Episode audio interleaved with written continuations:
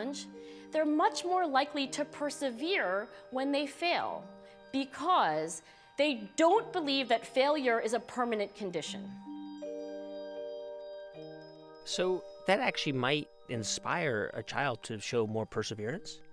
Yeah, um, in separate research, Carol and I have found together, because we collaborate, that grittier students tend to have more of this growth mindset. So you're seeing a picture come together here that indeed believing that change is possible incline kids to be grittier and then that grit helps them actually accomplish things like, you know, doing well in school, graduating from high school and so forth. Do you think that ultimately the way we define success, right, kind of sets up